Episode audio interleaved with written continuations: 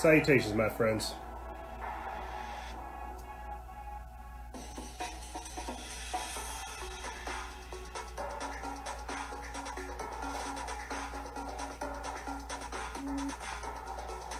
Salutations. This is a interesting track, is it not? New Rival by Resonado, bringing us in on the Human Era compilation. I prefer synthwave. I prefer synthwave because words can really distort the message.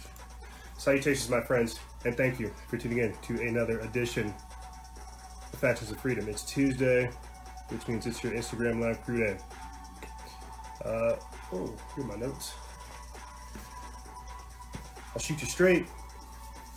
We're only literally next Tuesday is going to be the last time I'm doing Instagram Live for like two weeks. So if you missed this one, make sure you're there uh, next week for it. Because after that, I'm going to say like deuces for a bit and take me some uh, much needed personal time. So uh, I'm looking forward to that. It's actually a pretty crazy like fire track. I know it sounds silly, but it actually is really good. Maybe I'll use it. Salutations, my friends. Uh, wow, where do I get started? You know, where do I get started? The world's going to hell uh, for a number of reasons, right? Father's Day just passed, so salutations and happy Father's Day. Feliz Padre Dias to all of the fathers out there. You know, that plays a huge part in what we talk about coming up here. This uh, global Luciferian march that took place. Uh, but before that, let me go ahead and do my quick updates, and then I'll fly through these topics, do the intro, and we'll get started. You guys may have noticed we put the patreon.com forward slash freedom faction link right there. If you guys want to support this operation, I, I know everybody's all about, you know, uh, supporting black owned businesses. Hello, I'm black. Support me. If you guys want to support us, you can do so by joining our Patreon exclusive uh, program, patreon.com forward slash freedom faction. I will be talking to these people, the exclusive members, during my break because I can talk to them. Uh, if you guys want to have conversations, get involved in the group chat, uh, help support this operation and expand what we're doing, think about joining our Patreon exclusive member program. My Patriot Supply is the affiliate I chose for today. Got Maple Grove oatmeal. I didn't. I think uh, one of these days I might bust open one of these bad boys, like on uh, on like a live show, and just show you guys like what's all going on in there. But this plays a huge part in stuff. Um, in really everything, if you want the truth. Austerity measures that are going to be introduced because of the global food food shortages and things like that, uh, diets, and so much more. So if you don't have food now, or you're not working on your diet and getting yourself situated, you're you're you're, you're not paying attention.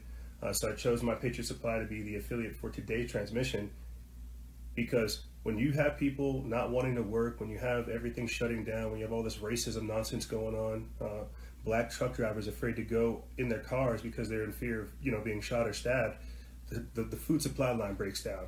And we've talked about this. I've made a a timer on the on the phone like a couple months ago talking about what happened if we didn't get back to work super fast and some of the again socioeconomic and social political ramifications of not working for two months. So yeah, go ahead and make sure you get yourself some storable goods. Um, you get ten percent off working with us. That's that's that's really not even for me. That's me just kind of getting my mind around you know restraining, conserving, not being as uh, not not not being as frugal with my cash, not being as flush, but beginning to invest in myself.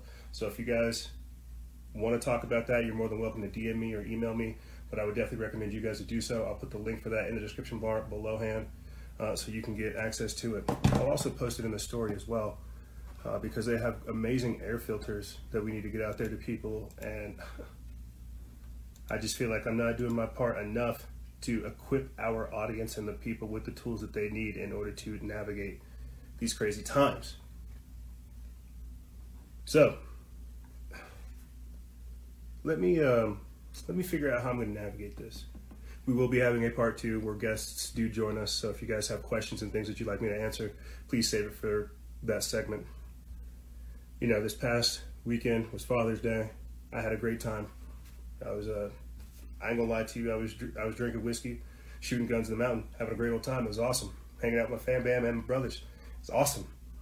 Um, and then prior to that, you know, I hung out with essentially community members and community leaders, and began to develop what would what what could later on be called a youth survival association. Um, and so my entire my entire weekend was filled doing like productive and healthy things. I know people think that drinking whiskey and shooting guns ain't healthy. Given the amount of work that I'm having to do and the things I'm taking care of, it's extraordinarily healthy for me to be able to de-stress and being able to hang out with family does that. But what people have to understand, and this is what I've been talking about time and time again, these are not destroy these are not creators that we're working with. These are not farmers. These are not fishers of men. These are destroyers. These are controllers. These are manipulators. These are deceivers. These are not people that actually want to be generally good people for society. Real talk. These are degenerate. These are scumbags. Uh, C.S. Sully 120 says, How do you get involved in your community? Best thing I would do is say, go to your local town, your local village, or your local county, go to the wherever their building is, and then basically just ask them. Uh, you have all kinds of different skill sets that you're probably unaware of that they probably do need. And so, really, all we're really seeing these days is a lack of leadership. If you want to be an impact in your community, go out there, figure what you can do, add that to the discussion, and don't let don't let uh, outside interests dictate what goes on in your community. It's a very, very interesting question. I hope somebody asks it in the second segment. Uh, but let me go ahead and get started with these topics right here, man. I'm trying to talk about just the spiritual and the psycho spiritual configuration of people today.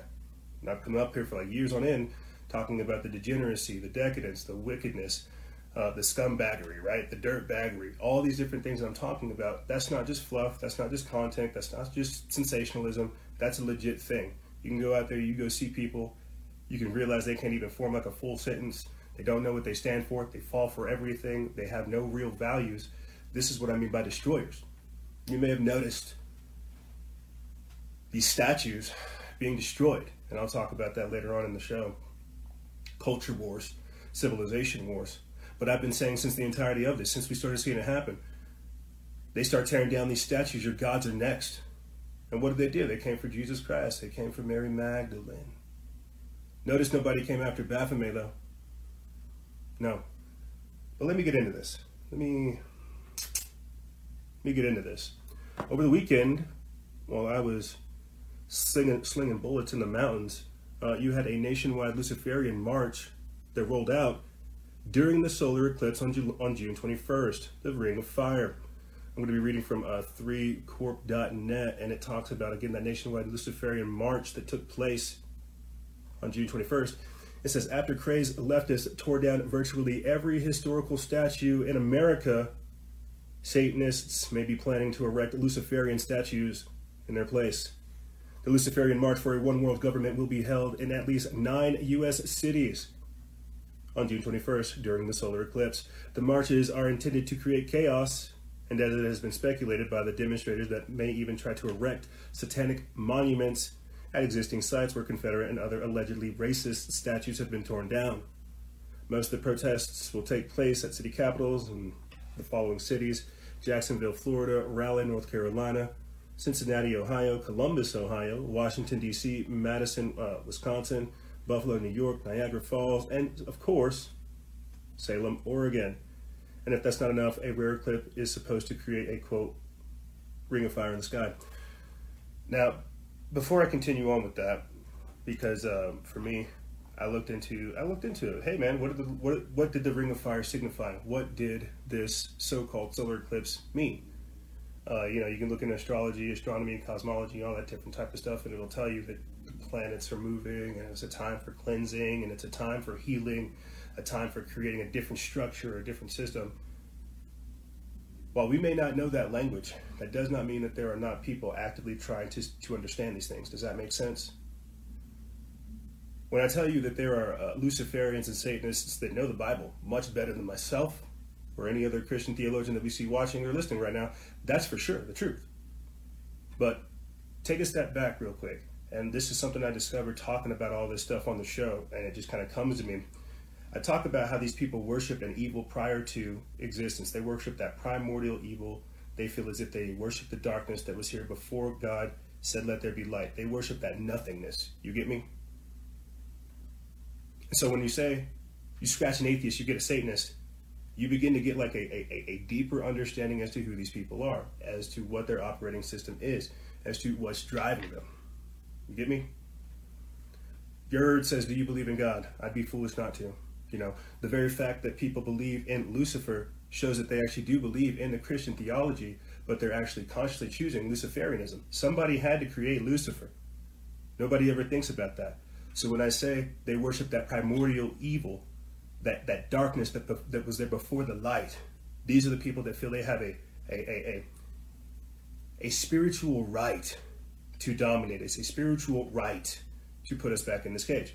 So when you have, let me let me write this correction right here, not a global Luciferian march, a nationwide. Oh, we're just becoming satanic in America. When you have this nationwide Luciferian march for a one world government on Father's Day, they show no homage to their Lord, to their God, to their to their earthly father.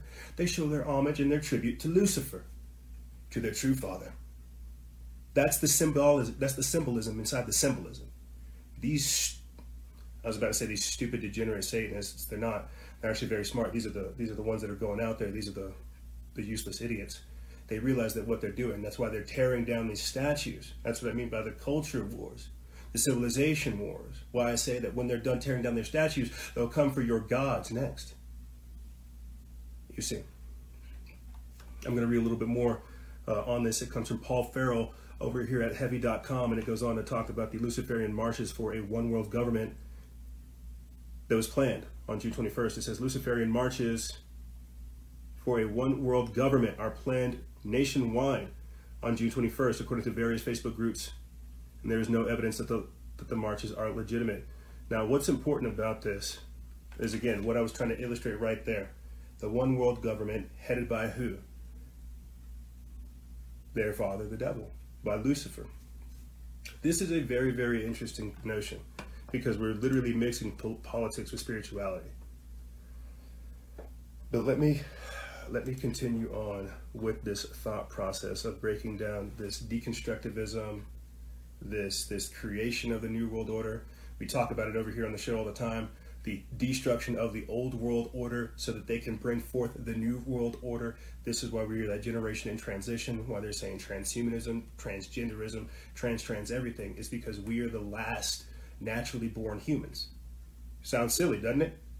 Well, you see what they're trying to do with this vaccines, this, that, and the third. Good Lord, we are truly the natural, the last naturally born humans. So let me get back into this: the spiritual force slash political operating system of the people that we're going up against. These are these these, these these are not liberals. These are not leftists. These are extremists. You get me? These are ex, uh, extinctionists, ex, uh, extremists. What I would consider racists. Not even racists, man. They're e-racists. They don't care. You get me? Like these are. when I'm coming up before you guys a couple weeks ago talking about uh, what resource Sam says right there, Generation Z, the Gen Z rebellion, Zebellion, the fact that they're driven by discontent and malaise, they don't care. This is that these are those people I'm talking about, the apathetic, nihilistic, suicide spirit that borderline have this uh, this this this need, this compulsion to end their existence. And by doing so, like a kamikaze bomber, they're taking us with them. And that's why we have to call this out. It's very scary because you're seeing them take so many people with them, being wrapped up in this mind control. But we, but we just have to realize that this is this is not us this is not us. This there's something else doing this. Let me uh, read this article right, right quick from uh, Kurt Nimmo over there at Sons of Liberty Media. It talks about year zero in America and how pulling down statues is only the beginning. But think about this real quick. Year zero. Year zero. No more. Okay? You see them. That's that's what they're trying to do is erase history. They want to erase history so they can control the present or manipulate the present to control the future. See Sully 120 says, Are they going to kill us? They want you to kill yourself.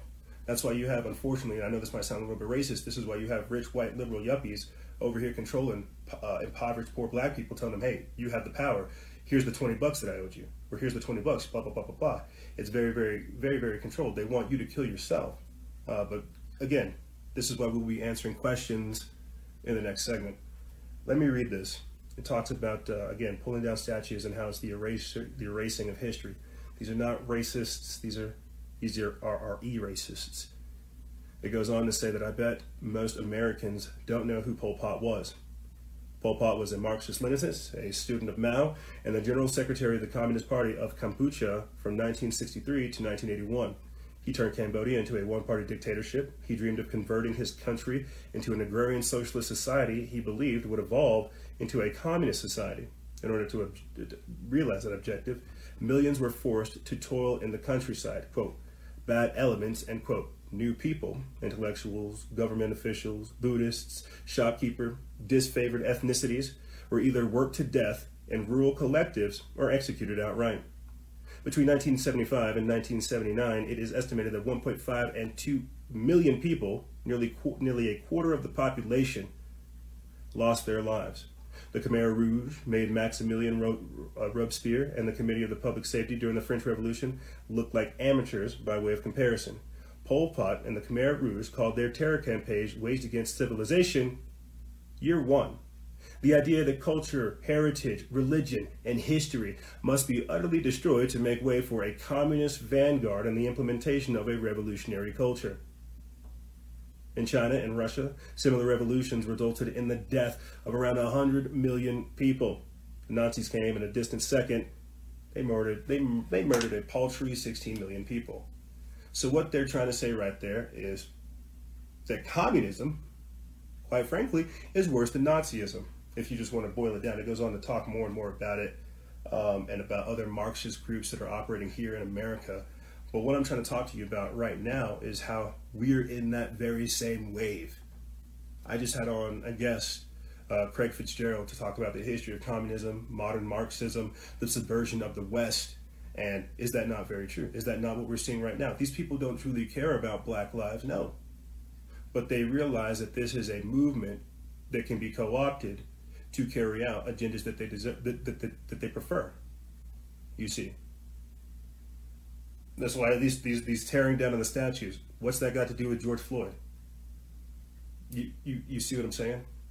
the things that are going on right now, it's it's because they're trying to pr- continually extreme things, continually push things, push it as hard as they can, as far as they can. You see here. Speaking of BLM, let's go ahead and get this clip up. Uh, we posted this start of this week. It's of Lord Jamar talking about how George Soros owns Black Lives Matter. Real talk. And I'm not no Black Lives Matter supporter. Like you're not. Uh, no, absolutely. Why not? Because it's not our movement. This is a movement that was given to us by, you know, George Soros and his boys, um,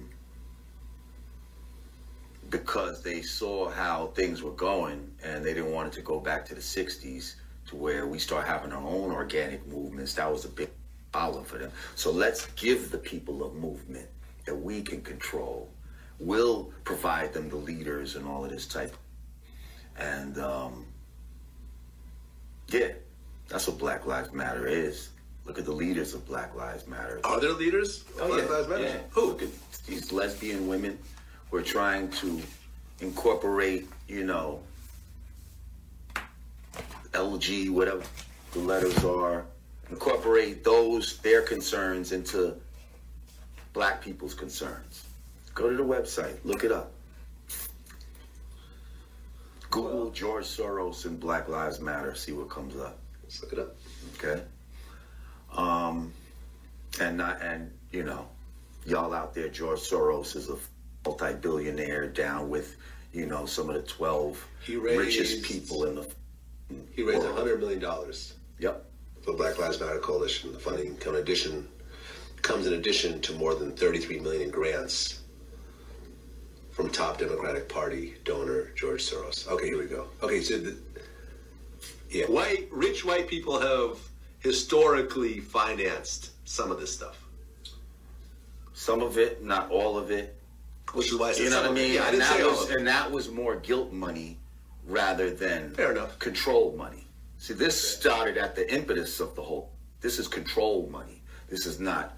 Oh, I feel bad for what we've done as white people. You came to my house and shamed me, and now I'm going to cut you a check.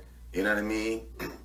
That's not what that is about. That's about let us give you a movement that we can control, use certain symbolism from the original civil rights movement, like the black, you know, red, black, and green, all these different symbols. We're going to incorporate that, but only it's going to be a movement that we control. We decide what the messages are. We decide what the slogans are. You know, what happened to no justice, no peace, and, you know, no peace, no justice. Now it's uh, hands up, don't shoot, and I can't breathe, and all these negative affirmations. Yep. That, you know, who made that?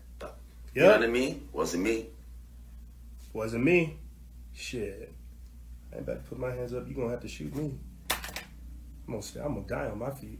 Um, you know, just hearing Lord Jamar talk about that, it made me just think about what MLK said, since we're talking about Black Lives Matter and stuff. He said, I fear I have integrated my people into a burning house. I fear I have integrated my people into a burning house. Then Malcolm X went on to go and said and say, only a fool would let enemies would let his enemies educate his children. So Lord Jamar, you're a thousand percent correct. This is not our movement.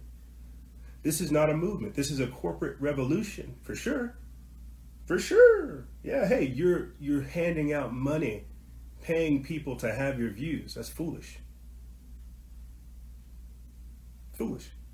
When I get up over here at the start of the year and get frustrated that I'm not being paid enough to be to be honest, that's that's me being like completely transparent. No one's paying me other than my exclusive members, which I would recommend that you guys join. But this is it. This is that culture war, a culture of empowering, of self empowerment, not handouts. Hey, pay me. Pay me because you need to feel guilty X, Y, and Z. That's foolishness. That's degeneracy. Let me continue on.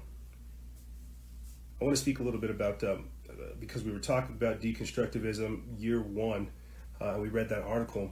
I want to talk a little bit about how this lawlessness is going to summon this authoritarianism and how I don't want to become what we're what we're essentially fighting.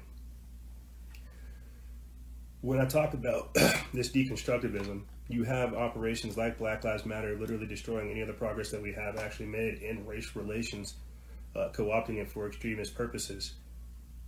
The deconstructivism that's taking place is for us to have any existing religion, uh, lineage, history, culture, any of that, tear that down. Whenever you see those weird kind of images of the future in like Hollywood predictions, and we're all bald headed in, in Kanye West clothes, right? All looking the same, like robots. This is what they want. This is cancel culture. This is all we're talking about. But they're starting with race. You see, we could talk about culture vultures for sure. It's a very real thing.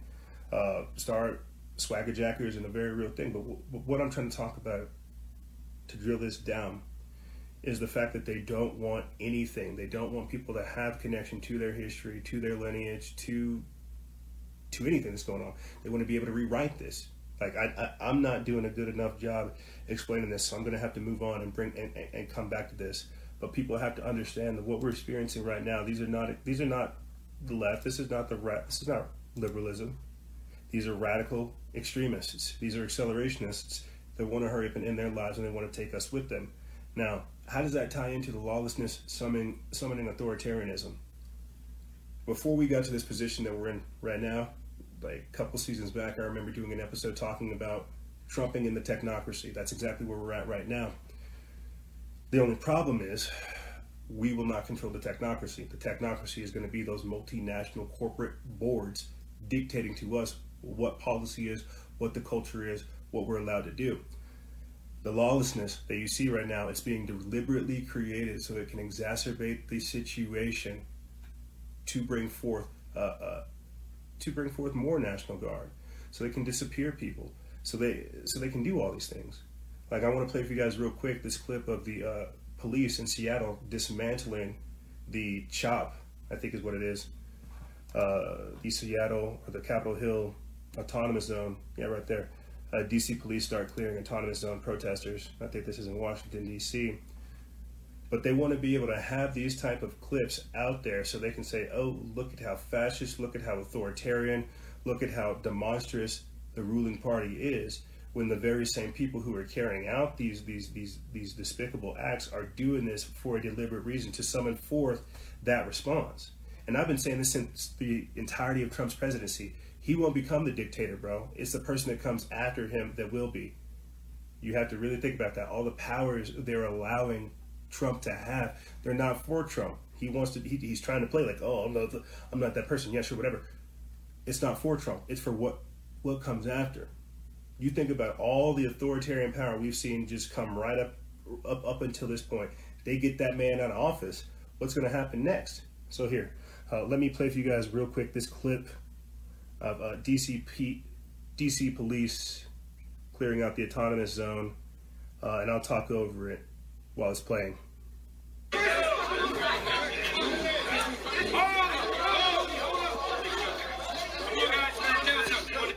You know, it's crazy is I um, I was watching some of those documentaries on Amazon Prime from G. Edward Griffin, and he was talking about the subversion of the West, the subversion factor, you know, and and and what we're seeing, the Bolshevik Revolution, and all this other stuff. I want to, I want to, I'm going to rewatch it before I come and talk to you guys about it. But this is exactly what we're seeing right here, uh, and I know we already all know this to a degree, but to just see the, but to just to see the technique kind of perfected in our own time and deployed uh, to the masses is just nuts. You know, to have a to have a, a, a, a small select group of people organizing the masses to carry out in such a disgraceful way so that that, that, that they, so that they can get those clips so that they can get those pictures so they can get this this narrative going.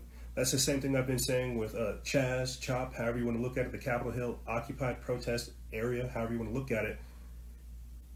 That's a dry run. That's a recruiting event. That's there to be the first installment of what's to come. You see let me read a little bit, a little bit of this article, and then I'll get back into, uh, I'll get back into the topics. It says police in Washington on Wednesday or on Tuesday were seen clearing the streets around the White House after protesters tried to set up an autonomous zone on Monday evening. Some protesters had set up tents and food distribution areas around 8th Street and 16th Street, known as Black Lives Matter Plaza, near Lafayette Square. Riot police were seen telling protesters to leave while moving in a line. The police were heard telling the demonstrators and occupiers to, quote, move back and move back. President Donald Trump on Monday warned demonstrators who try to take down federally owned statues that they will face prison terms. Quote, I have authorized the federal government to arrest anyone who vandalizes or destroys any monument, statue, or such federal property in the U.S. with up to 10 years in prison, per the, U- per the Veterans Mem- uh, Memorial Preservation Act, or as such other lawyers that may be pertinent, he wrote in a statement. So what this is, if you if you ask me what this is going to do, this is this is creating statism. There's no other way to say it. This is going to create this uh, hardcore. We're seeing it right now, this uh, resurgency in Americana, but it's going to create like an almost extremist American view to where people are going to be beyond patriotic. They're going to become authoritarian.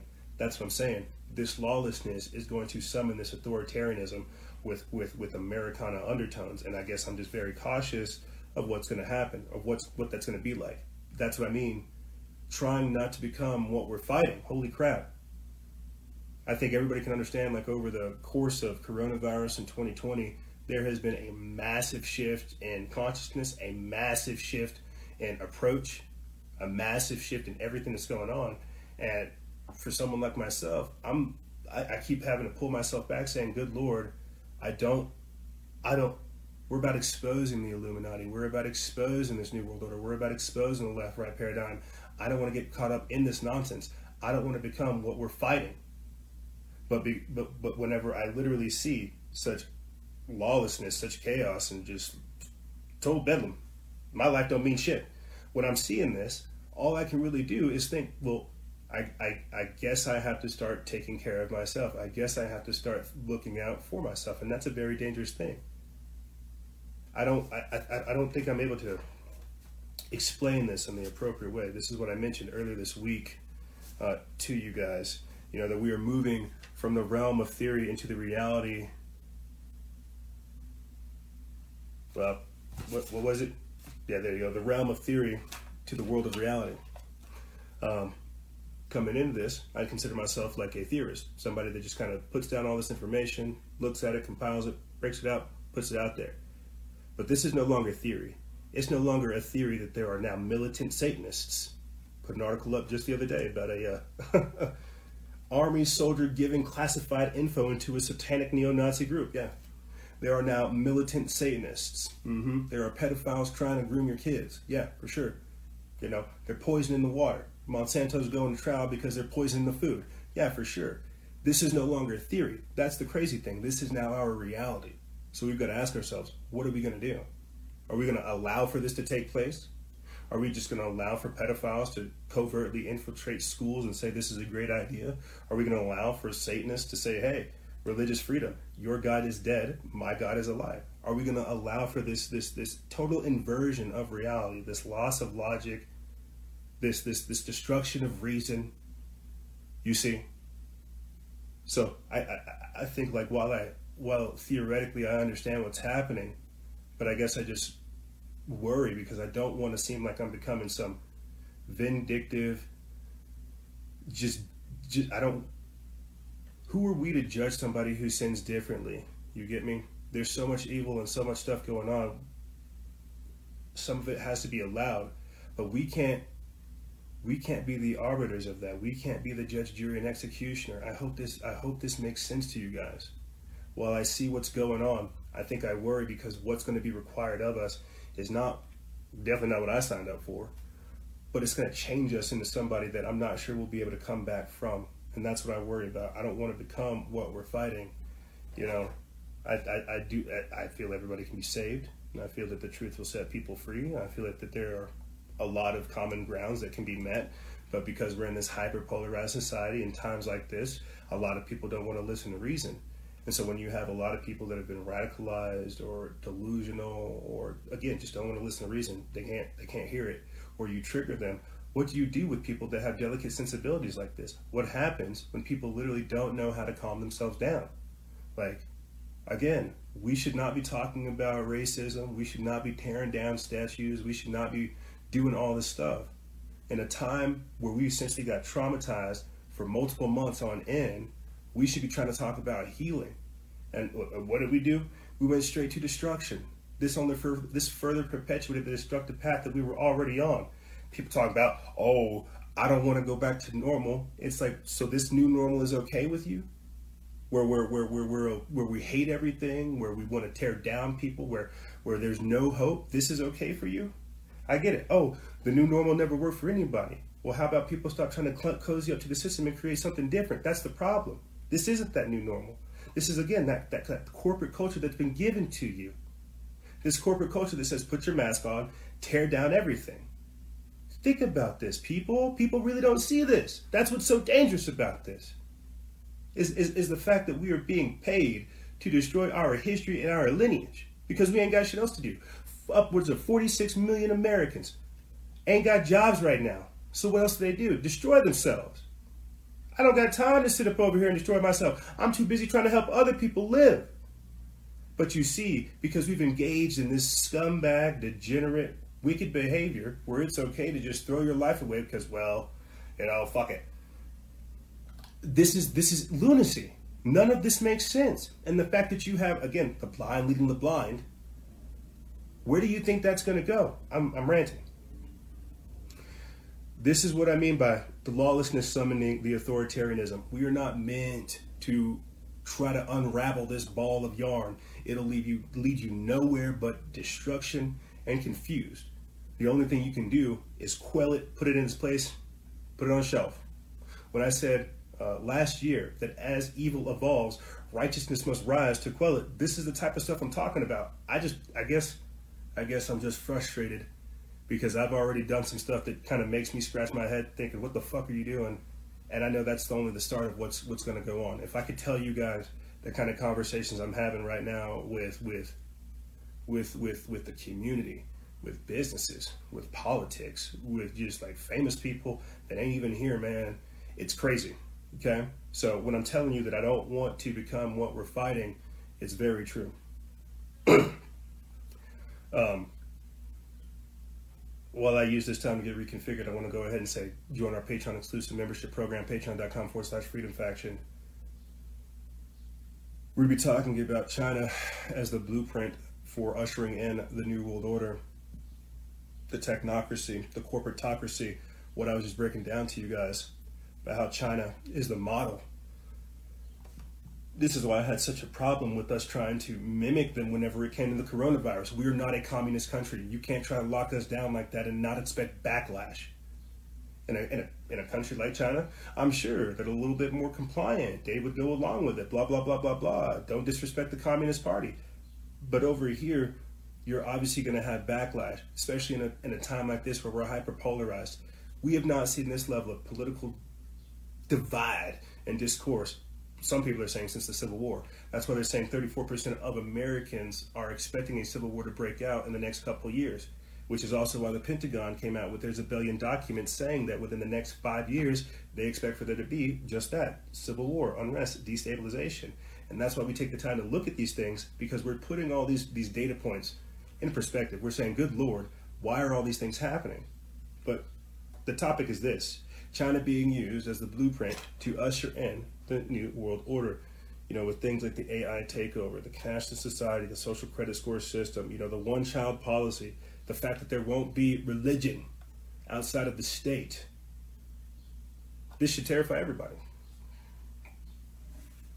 This should terrify everyone. I don't have any clips here to play for you of uh, the social credit score.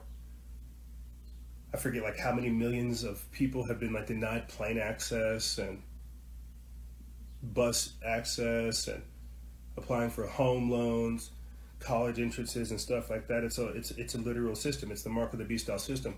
They want to use China as the blueprint because for sure they are a much more compliant population.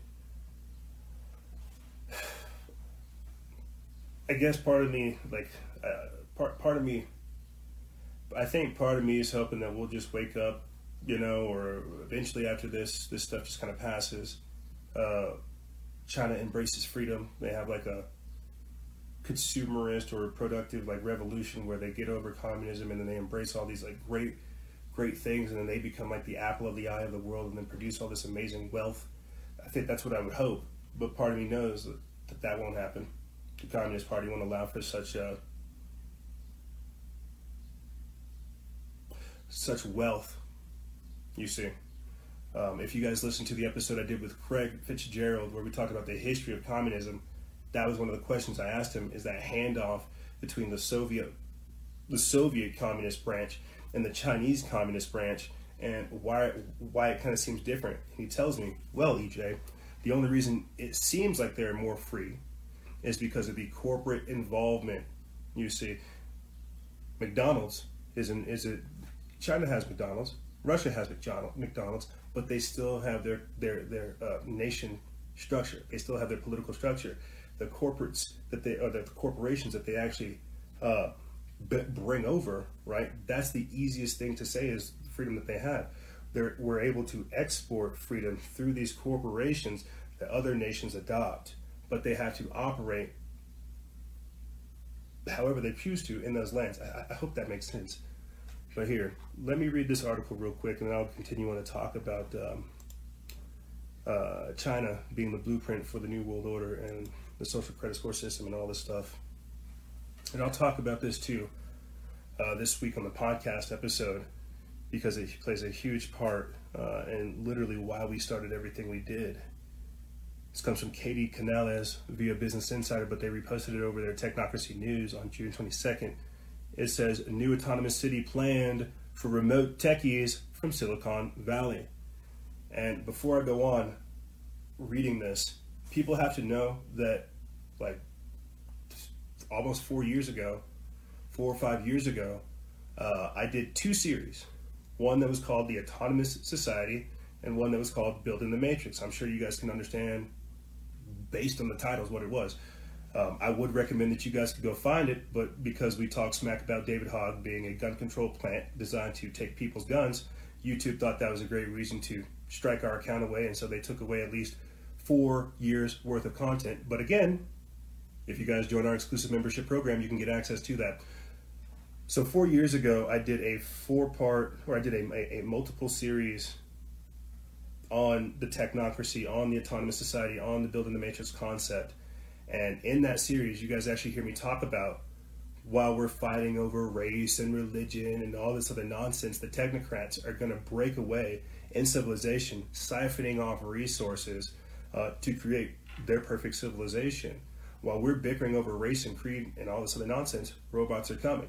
Mark my words, they're coming. I said that four years ago. Fast forward to where we, shucks, six years ago. Sorry, I was numbers are all off. Six years ago. Fast forward to where we're at now. This is why I have no time for hatred. This is why I have no time for racism. This is why I have no time for any of these things because we are talking about an anti-human, anti-God agenda.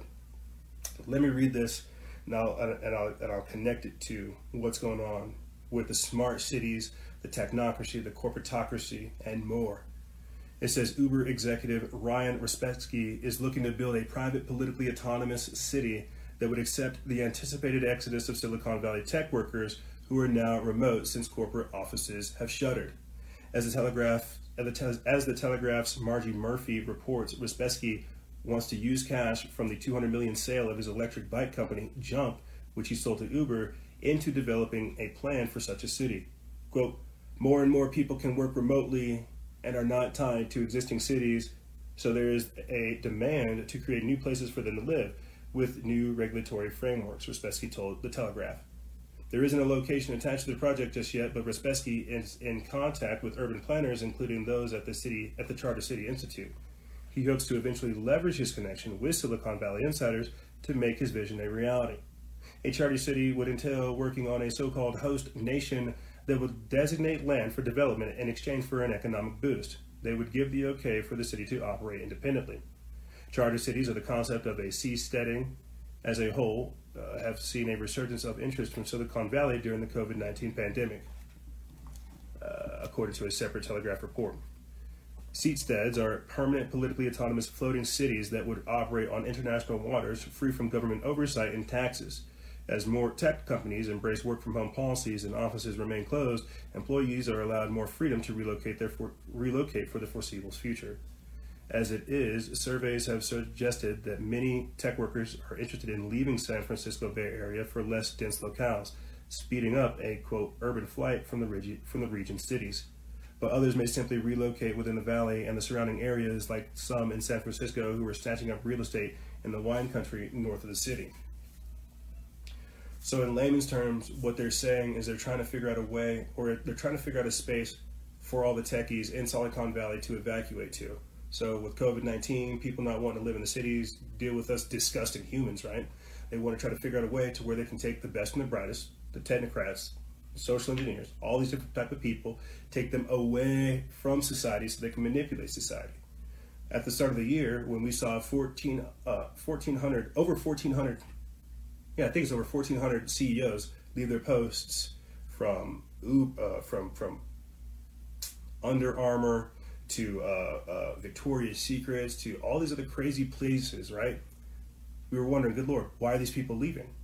Well, does this make sense? They're leaving to set up the infrastructure as pioneers for other people to go to. I hope that makes sense. If you guys scroll down on this post, you'll see me talk about how uh, things like Chop, Asgardia, Neom, and more, we've all seen different types of breakaway civilizations take place uh, for people who are unfamiliar with Neom is, it's a it's a size out in Saudi Arabia, 33 times the size of New York, being put together by Prince Mohammed bin Salman. The idea is to create a smart city where you have uh, driverless cars, autonomous vehicles, robots delivering everything, uh, drone delivery, uh, all, all, all kinds of crazy stuff. Okay, that's just with Saudi Arabia. Asgardia, for longtime listeners who are familiar with this, this is that breakaway civilization, the first space nation. You guys can type it up, look into it. Hashtag Asgardia. They already have applicants. They have different people from all over the world coming together to create just this a new space nation, akin to what the people over here at Silicon Valley are doing. Now, let me give you a more rudimentary or more basic version of what's going on, right? we just had the Chaz Chop situation go down, the, Capitol Hill Autonomous Zone or the Capitol Hill Occupied protest, right? where you had a bunch of people just rush over to some place and say, This is ours, we're declaring it, these are our laws. Now, that's a shitty version of a breakaway civilization, but it's to give you again that that image of what we have to work with. What I'm trying to explain to you guys in a weird way is we're seeing that splintering and that fracturing of society right now. We are per- we, currently we're in mainstream society. Right now we are right now we are in a traditional civilization. And when you have people saying they want to do all these things, the easiest way I can describe it is a splintering and a fracturing in society. Um, and I'll have to figure out how to break that down even more so. But people have to understand with this social contract that we're in right now in the society that we have, we're going to have to abide by certain rules. When these people create breakaway civilizations, they're creating new social contracts, new social structures, new breakaway civilizations. What do you again? What do you? Why do you think we're using the term technocracy, corporatocracy? There will be only transhumans in the technocracy. No normal humans. Normal humans will be in mainstream society or will be doing something sim- something similar to what's going on right now. What they want for the future, though, is why they're breaking away now. So when I talk about um, when I talked about Zbellion a couple weeks back and how the Pentagon ran war games back in 2018 for the Gen Z rebellion using Bitcoin to break away from civilization and then beginning to create an infrastructure so powerful that they could take over institutions and rob resources from governments that had uh, larger geopolitical impacts. This is the type of stuff I'm talking about. You get me? This is the type of stuff that we're talking about. They're pushing, or not necessarily pushing, they're projecting, they're predicting, they're able to see all of these different things that we're talking about and put it out there. You see. So, how does this tie into the original thought? of China being the blueprint for ushering in the New World Order. China wants to try to figure out how can it how how can it maintain society but not go through that hardcore transformatic process of becoming a technocracy. That's why they're the blueprint. You know, they still want to be able to have normal humans. They don't want to have transhumans. They don't want to be doing all this other extreme stuff. Right? Oh wow. Can you guys see me? It just uh it just shut down for a second there. Nothing. Okay. China is the blueprint for in the, the New World Order. You know, whenever I try to have Craig on and talk about that handoff from the Soviet Union into um, China, I was wondering how did that happen? How did China essentially become our generation's modern communist party? It was because of the corporatism. And growing up, I think everybody already understood that we were one of the major consumers of the world. China was one of the biggest uh, producers of the world. We went to China because they had cheap labor, they had horrible working conditions, they were willing to do all this different type of stuff, this, that, and the third. Now, uh, over the course of like a 50 to 60 year time period, they've made themselves an economic powerhouse. There was an excellent article over there at the Epoch Times that I wanted to go over where it talked about how China's new economic power threatens the structure and the stability of the modern world. When we talk about at least 80% of our pharmaceuticals coming from China, we don't even make our own drugs. The fact that we're about to have like this, this, this, the fact that you have China having a conflict with India, we won't be able to, we won't be able to shift our production to India to have to take care of things. You've got to understand. You see, so them being the blueprint for New World Order is how can they consolidate as much power as possible, soft power, but at the same time, uh, but at the same time have retain all their strength. I see people over here uh, in the comment mentioning how China is involved with Africa, right? I forget like the exact number, but a couple years ago they said, "Hey, here's a couple billion dollars, tax free, no strings attached." And we already know it's got the strings attached. What was the string? They gave them that money so that they could build up the infrastructure of China. Sad truth is now there's there's some obscure videos you might be able to find them. Uh, but after developing some of the land in China or some of the land in Africa, China began to import people into Africa and began to kick out people from Africa. This is the sophisticated manipulation that's going on. So rather than coming off as if they're humanitarian trying to develop nations, right? What they're really doing is expanding the Chinese empire. I hope that makes sense to you guys. So, them being the blueprint for the New World Order, how can they export communism and get other nations and other states' peoples to get on board? That's why all these communists that we have here in America, they're going to be the first ones to go. If these are the traitors willing to turn on their own people, they're not going to be a part of the the inner sanctum of the Communist Party. They're going to be the first ones lined up against the wall, shot in the head, dead, because nobody's got time for a traitor. But that's what they want. That's why when you have radical elements of either side of the pol- of, of, of the political spectrum working to destroy the country from within, from within inside of us, they're literally doing the, the dirt of their foreign controllers. I think it was underneath. I think it was underneath like some people said that it was underneath uh, uh, Clinton and Obama that deals with the Chinese were so were so good. It was like so transparent that they considered the White the White House like a revolving door.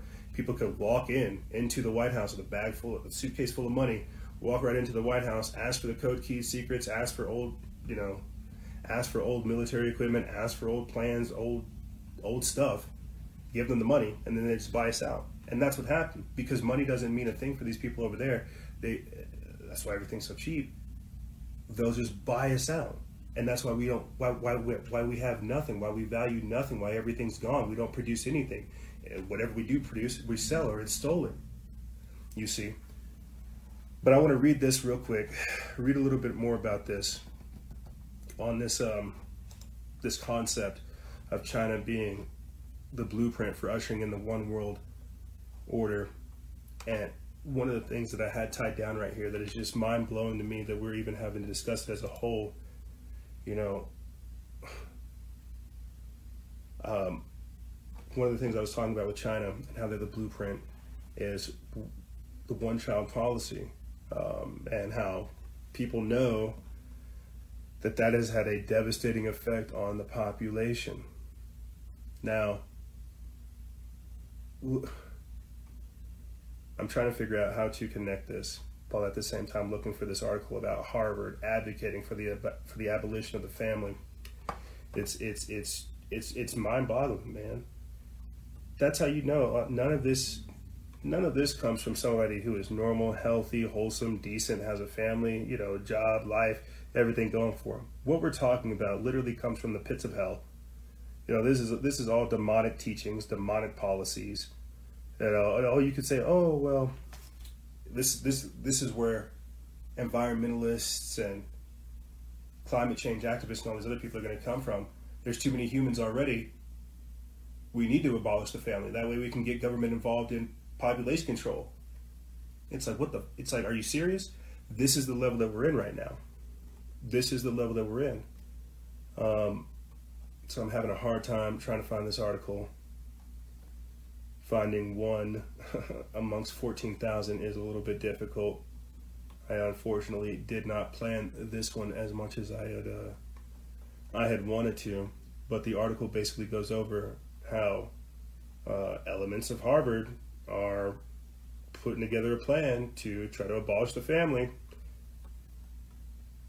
You know what? I don't think I don't think I'm going to find it, and I don't want to waste too much of you guys' time scrolling uh, for this article. Yeah, I don't think I'm gonna find it. Oh, but I want to keep scrolling. Okay, yeah, I don't. Oh, found it. Found it. it was on Cinco de Mayo. Uh, we put this up on the 5th of May. It's from Signs of the Time. It says, To save the children, Harvard Magazine calls for the abolition of the family. I'm just not woke enough for this, you know? I guess I'm just not woke enough to think, well, I came from my mom and dad. Shucks. I, I guess I'm just not woke enough for this. But this is again part of the blueprint for the New World Order population control, right? I forget, uh, I think it's Scott Ryan, one of the Democratic presidential candidates last year, talked about or was asked the question, hey, what is government going to do for, um, it's like family management or whatever term they used? And he said, well, I think at every level throughout a child's life, government should be involved with the development of family. And I thought to myself, wow, think of the brazen level, the, think of the pride and the hubris and the arrogance of this person. To think that they could walk inside your house and tell you how to live your life. This is ridiculous. Let me read this article. Like I said, it comes from Times of the Time. They put this up May 5th, and it says After he left the presidency of Harvard University, Derek Bok offered this anatomy of the soul of the American high, higher education today. Quote, Universities are like riverboat gamblers and exiled royalty. The desires are never satisfied. But Harvard Magazine has now upped the ante, going far beyond the insatiable desire for mere money. The May June 2020 edition of the magazine calls for the abolition of the family. Not in those words exactly, of course, given the, given the bad odor the phrase has acquired. Quote, the abolition of the family is, quote, arguably the most infamous demand of the Communist Manifesto, written by Marx and Engels. But total totalitarianism, by any other names, still destroys the family, and this appears to be the intention of the article.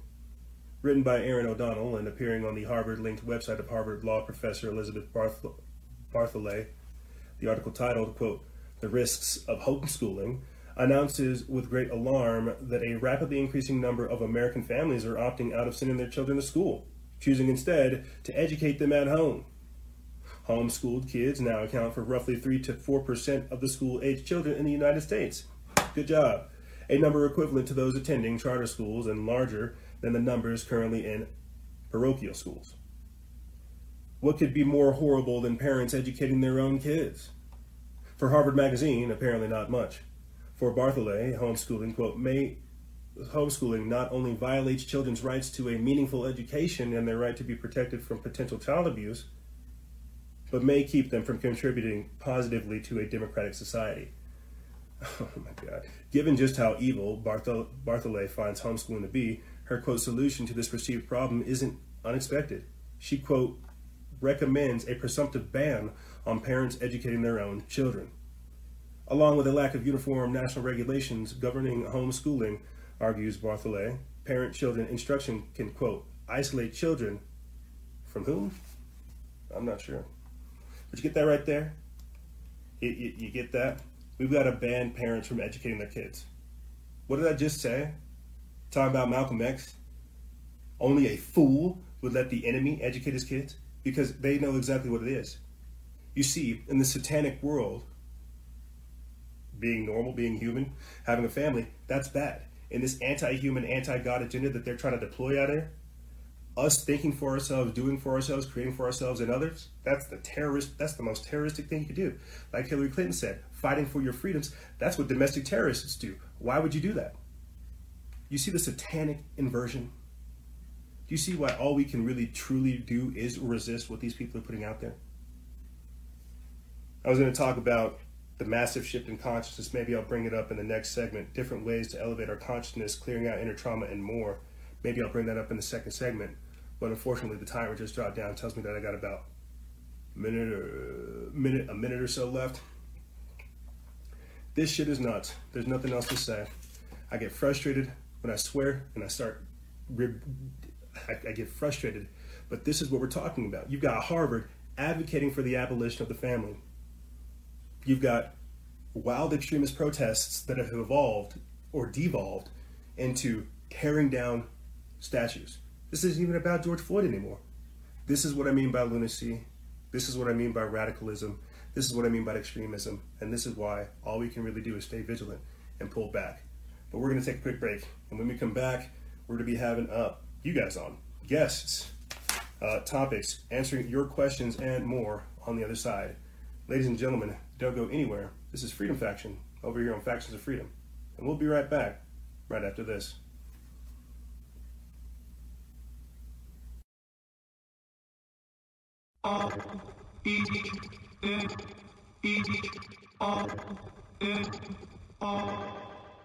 R N R N R what? Hear what I say. We are the business today. Fuck shit is finished today. What? RT and J, we the new PB and J. We dropped the classic today. What? We did a tablet of acid today. Lit joints with the matches and ashes away. Hey.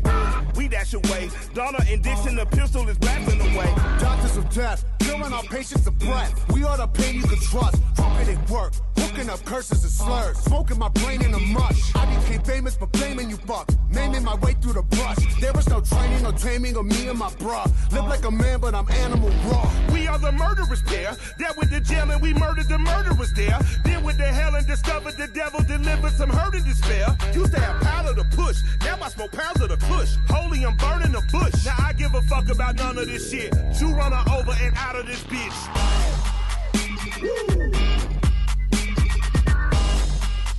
Step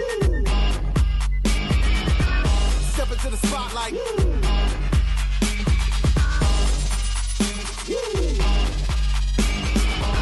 Of uppers and downers get done. I'm in a rush to be numb. Dropping a thousand ain't much.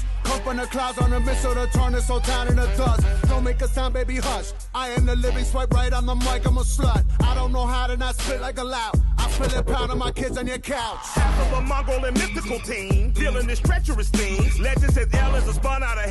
The myth is my mama's a murderous queen. Yo, like it in like in Godfather 1. You get the gun as I christen my son. If I die today in this hell, I should pay. Tell the Lord Mikey said, fuck, it was fun. Every new record's my dick in a box. We get a doozy, the mullah's a lot. You're getting used to me doing no wrong. I don't play chicken, you prick, I'm a fox. You wanna kick it, I'll give you the rocks. You kiss the wood chipper blade if you bark. I'm fucking magic, in fact, I'm a war like a talk. I got a unicorn horn for a Stop. step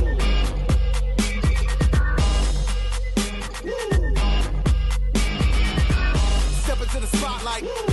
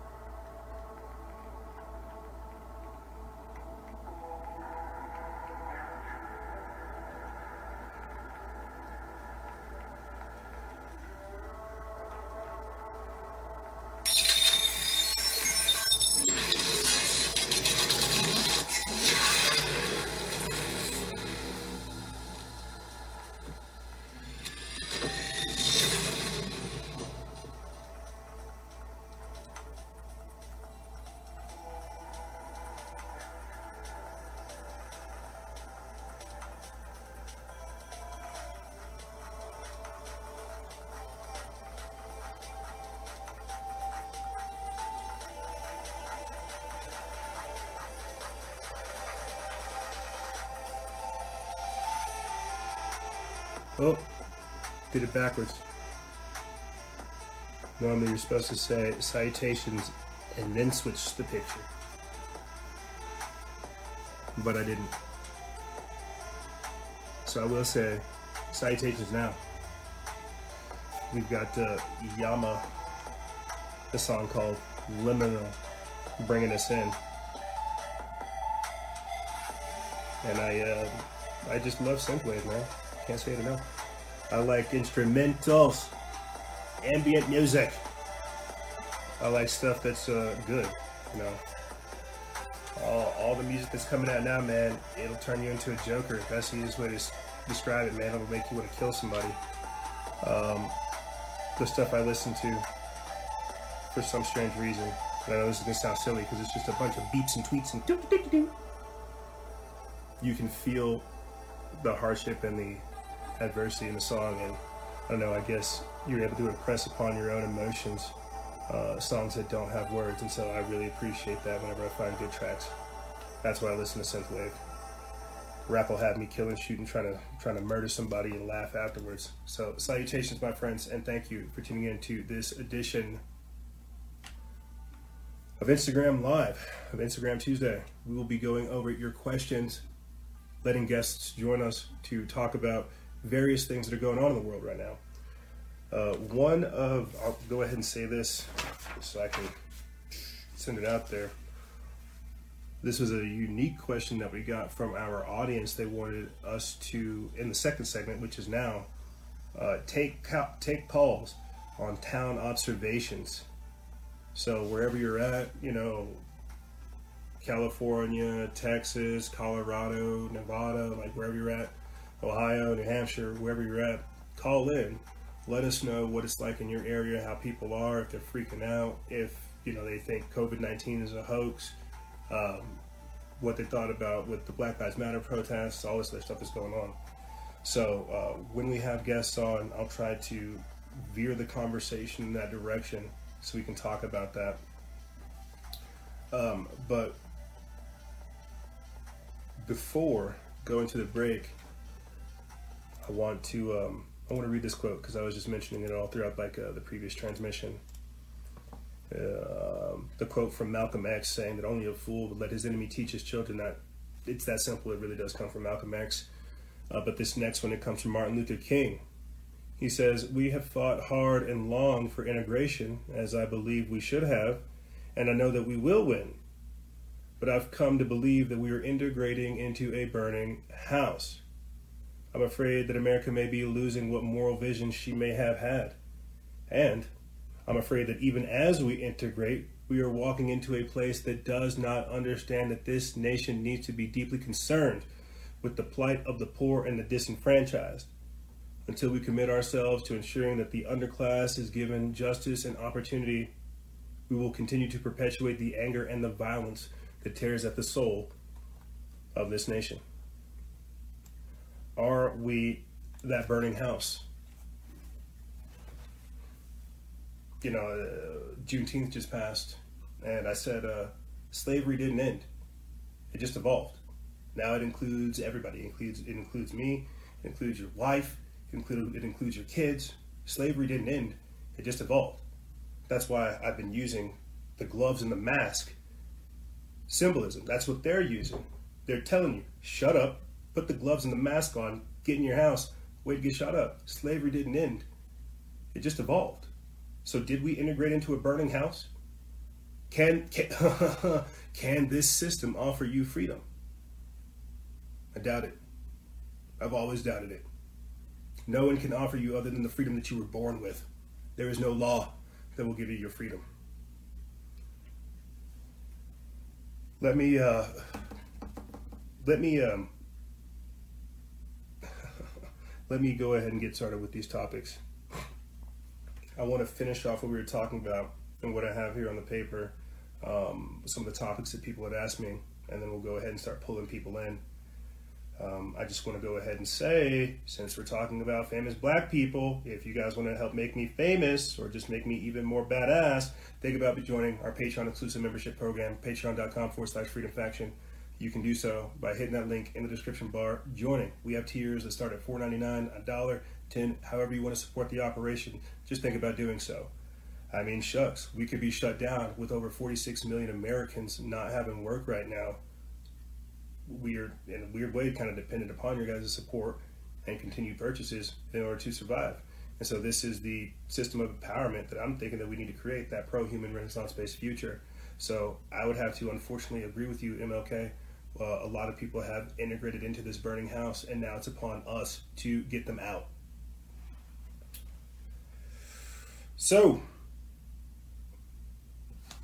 this piece right here is this the massive shift in consciousness that we need to perpetuate change i'll be reading your guys' questions here uh, while trying to go over these uh, Jay, my eye says, "How's your how's your mental health, Freedom Faction? I'm fucking crazy. Um, I'm taking a break off in the next couple of. Uh, I'm taking a break off come the start of July because of my mental health. I'm going camping, I'm going fishing, I'm going shooting, and I'm gonna go uh, just get away for a bit because switching up from learning about biology, immunology, virology, it's crazy for us to switch from learning about all this stuff to talking about racism and history and politics and pseudo politics. It's so diametrically opposed that I'm going to be taking a break. Um, and I think people should take a break too. Ironically enough, a decent amount of our followers usually do. The last time I did, I'll say this and get into this. The last time I took a break, I think like our our, our page views went down from like like uh, like fifty thousand like a week to like three thousand. I forget like what it was, but people normally take breaks with us because it does kind of reach this critical mass point. But the question is, is this the massive shift in consciousness that we need to perpetuate change? That's a double-edged sword, you know. How the the answer is both yes and a no. You guys heard me talk about this more specifically with the audience when all this stuff happened. You had new agers coming around saying, "Oh, coronavirus is a good thing," and I guess because I wasn't as woke as them, I wasn't able to see it. I'm seeing people, you know, panic, die, freak out. Governments try to manipulate and kill people, do all this crazy stuff. I couldn't think for the life of me, how could this be a good thing? But then, as all this chaos was happening, we began to see trending hashtags like hashtag arrest Bill Gates. We saw petitions reach millions in weeks. Is this the massive shift in consciousness that we need to perpetuate change? I would hope so. The problem is, is you have the woke mob who likes to co-opt things. You get me? Is this the massive shift that we need to perpetuate change? This is what I was trying to what I was trying to underline in the previous segment that it's not that these protests they're no longer about George Floyd. These protests they're no longer about police brutality. They're no longer about raising awareness to the plight of the African American. Nope. Now it's it's it's going to go even more extreme. You see, it's going to go take down your statues, take down your gods, destroy everything that you held sacred. Is this the massive shift in consciousness that we need in order to perpetuate change? What type of change? Should we embrace this lawlessness? Should we embrace this deconstructivism, this this destruction of culture? Is that something we should embrace? Is that the change? Because the problem I have is I don't see enough conscious change taking place. I see the woke change taking place, and this is something you guys have heard me talk about throughout the entirety of the show, our our series, right?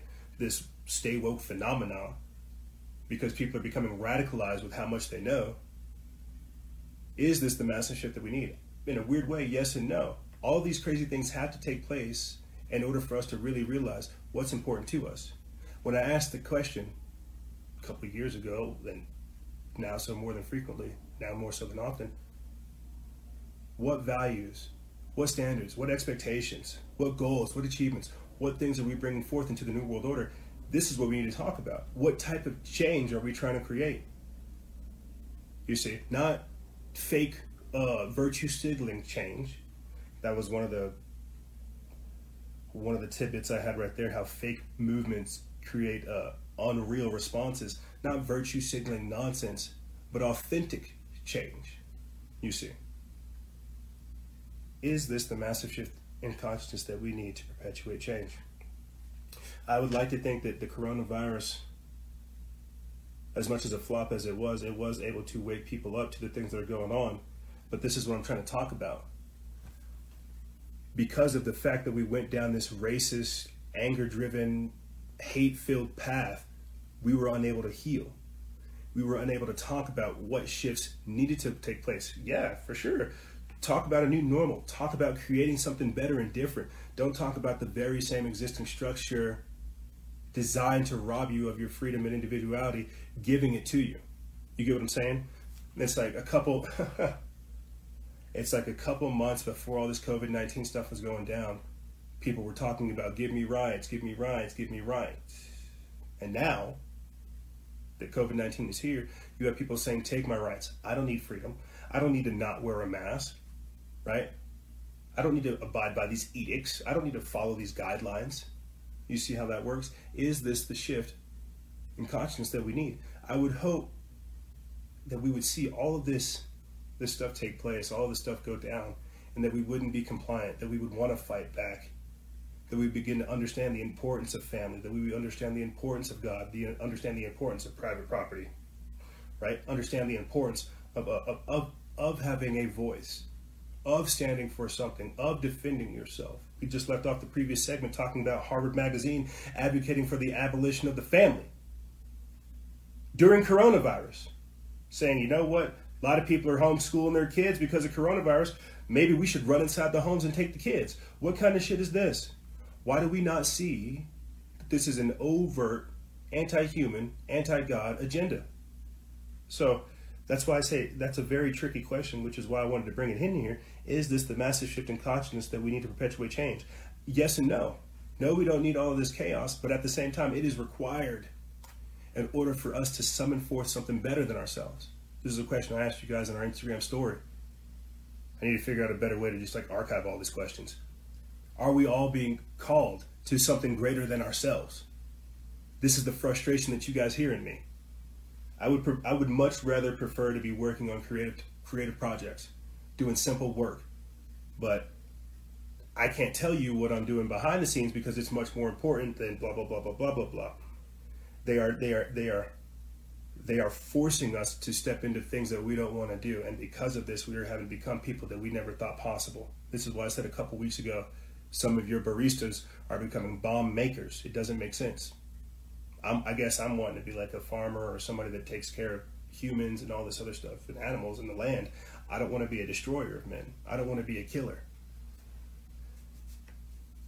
Is this the massive shift in consciousness that we need to perpetuate change? I was trying to illustrate that in the previous segment that we have horrible leaders that we are that, that we are disenfranchised people following even weaker and corrupt people. We would not be in this position were we in a much higher moral standing. When I tell you that we are looking for a political solution to a spiritual problem, we're not right. People wanting government to be God. That's why I'm talking about China and, and them literally being the blueprint for the New World Order. You have to understand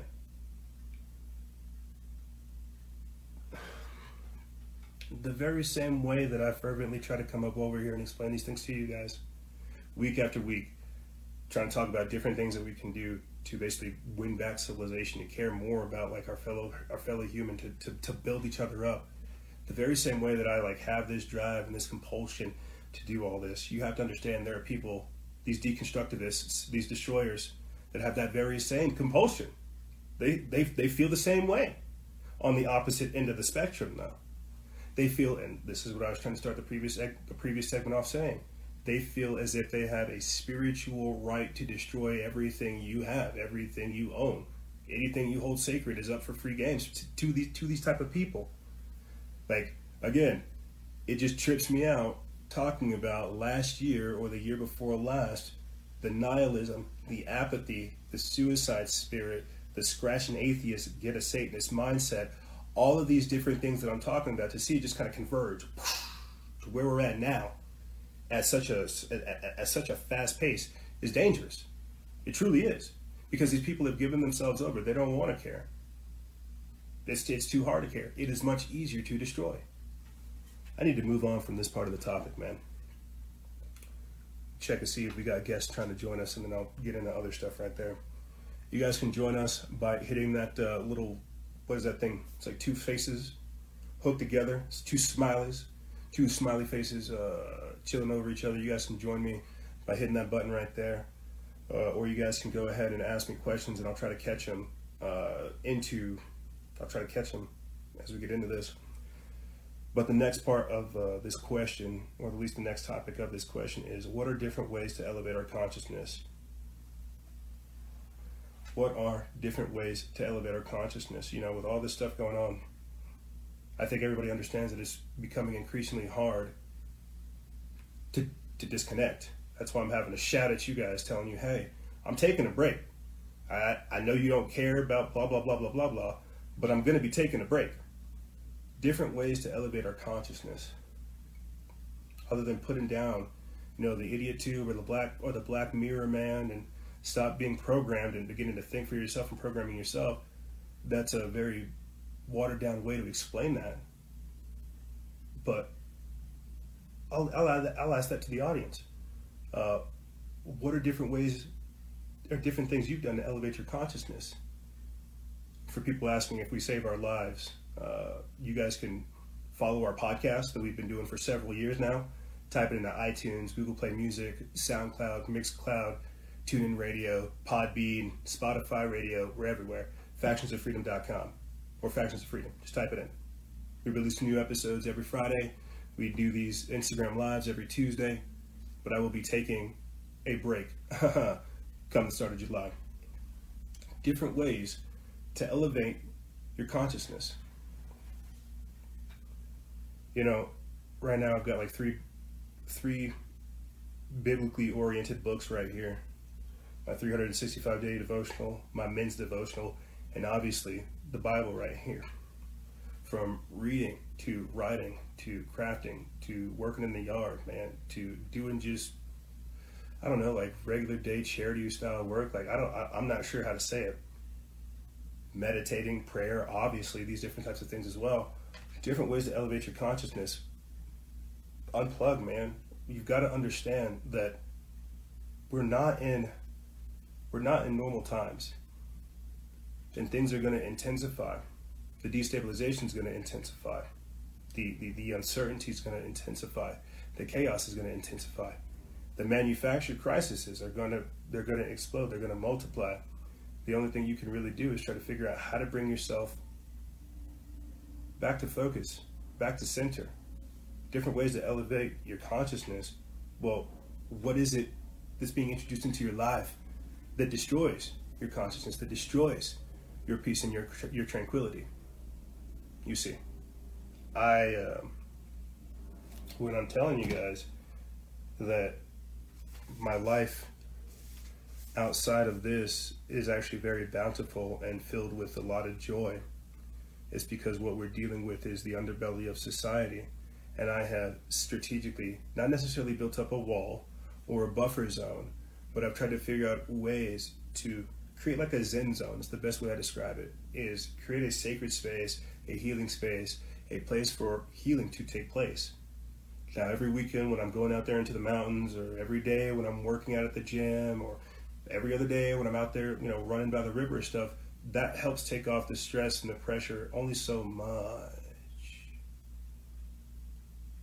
But when you pray, when you meditate, when you disconnect, when you reset, you're able to effectively figure out what exactly is it that, that, that hurts you? What exactly is it that you're that you're attached to? Um, on Snapchat, a lot of you, none of you, thank thank the Lord, none of you guys follow me on Snapchat.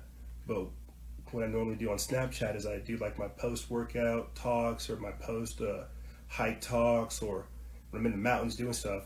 I kind of have these talks where I call the green mirror because right now what you're listening through is the black mirror when i go out there in nature i talk about looking through the green mirror and how when you're out there in the green mirror all you're really doing is bringing your own drama and you leave it there that's the power of nature is that it takes from you all that you bring different ways to elevate your consciousness people have to have that sort of self-awareness to where they see what's going on with them where they end and where the problem begins.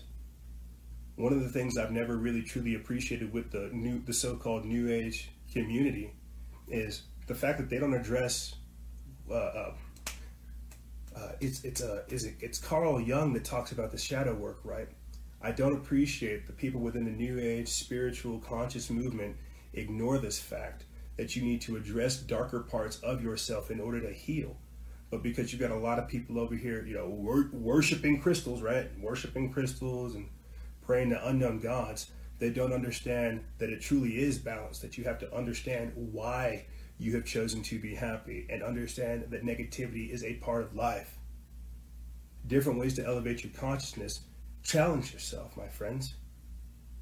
When I talk about the spiritual atrophy, the fact that people are withering away inside, that they are not they're not they're not all right man and i'm not saying i'm all right shit y'all know something's wrong with me i'm, just, I'm still trying to figure it out and obviously i'm trying to figure it out but the thing is in this world where they preach tolerance not respect they force people to tolerate their insanity and instead of having a respect for sanctity instead of having a respect for normalcy they don't know themselves they choose not to know themselves they say tolerate my insanity i'm nuts that's That's lunacy. You see. Precisely, Nicholas. Spiritual atrophy. People are dying inside. I think somebody, a guest over here, I'm surprised we don't have any requests yet. I'm just saying. Um, we had a guest over here ask us, or talk about spiritual hygiene. I was like, oh my God. Oh my God. Oof. Oof. Oh my God. Blow my mind because it's a real thing. We talk about spiritual warfare, the evolution of warfare, things of this nature, and more. But spiritual hygiene is very real. Different ways to elevate our consciousness. Even the rock music that I listen to when I work out has like positive themes to it. So when I'm chucking steel and iron around for two hours, it's still telling me, thank God I am in a place where my demons can no longer reach me. But then my paranoid, complicated mind says, well, that's not true, EJ. You know that there are different demons at different realms of consciousness, different demons. That's why there's lower level lower level spirits for sure, but there are also more sophisticated spirits, more sophisticated evil that you have to watch out for. So as you elevate your consciousness, as you become more and more aware as to who you are, you begin to learn and practice discernment. You see. But because, again, there is no God, your God is dead, um, life sucks, kill yourself, you know, because of all this degenerate, retarded stuff they're talking, people are dead inside. The walking dead. They're zombies. They don't have the light shining inside them. They don't want to share joy. They want to control yours, though. You see, and that's what I mean by these are not creators. These are not savers. These are not. These aren't true freedom fighters. These aren't revolutionaries. These aren't Renaissance workers. You see me? These are destroyers, bro. These aren't people that want to lift you up. These are people that'll help. These are the people that you call on your funeral so they can let you down one more time. Call them to be the pallbearers for your funeral so they can let you down one more time. These are not heroes. Nope. These are villains. They're villains. Shucks, I mean, dude, you can go see a lineup of some of the people they arrested at some of these protests. They look like a lineup of characters out of Gotham. They, they straight up look like they work for the Joker. I'm like, whoa, that's crazy, man. People got like purple hair and blue eyes and weird looking crazy shit. And you're like, whoa, what hole did you crawl out of? But I'm ranting. I'm digressing. I'm sorry. I didn't mean to. I didn't mean to say that. That's that's what I mean. These are destroyers. You guys might hear my chicken out there. These are destroyers. Let's get back to this. Different ways to elevate our consciousness, right? The thing, the, the topics I have up under that is clearing inner trauma, acceptance, and embracing the self. These are questions that people, questions and topics that people are asking me to talk about with you guys. Um, I'm just here to shoot these out for you those are all different ways to elevate our consciousness, man. Really clearing inner trauma, you know, accepting that there's some stuff that you can't fix, and embracing uh, both your both yourself and your problems and your your solutions and more. You know, I really um, I want to I want to kind of blend into talking about these things to really break down again the psycho the psycho spiritual configuration of humanity right now, and how we're not we're not well, you know. Um, I don't. Um, you guys hear me? You hear this coming out that I really don't like where this is taking us. The kind of vindictive, almost like borderline self-righteous, judgmental type stuff that's coming on out there. I don't like that because again, who are we to judge somebody for sinning differently? We can never. We we we don't know how people have become the the person that they've become. All we can really do is help them change into who they want to be. But if people don't want to change, if they don't want to clear that inner trauma and they are committed, that's the important part. If they're committed to their destruction, it's only a matter of time until they're committed to yours. You get me? And that's the sad truth. Um, I'm just a, I'm just a dude that wants to try to help people, and I'm really realizing that not only do people not want to be helped, they're actually comfortable in their self-destruction, and if you try to help them, they'll just be that pallbearer that you call on your funeral to help let you down one more time. You get what I'm saying? And because I'm trying to help so many different people, I guess I just have to figure out at a certain level. Again, embracing myself, realizing that at a certain level I can't help people. I can only help people that want to help themselves. And there's a lot of people out there that have chosen this path of destruction, that have chosen uh, this this that have, that have just chosen this, and that's all.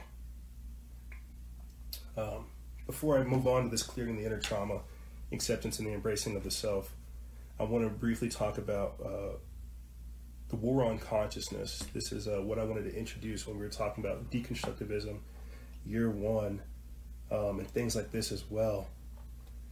I think everybody I think everybody kind of understands to a weird degree that the, the war on consciousness is very real. That's exactly what I'm talking about right now. You know, it's like a war of attrition with minds to really figure out like what what people are fighting for. You know, the fact that people could so easily be controlled from event to event to event to event. That should show you that there is another element behind this, controlling this, orchestrating this, that doesn't have your best interest at heart.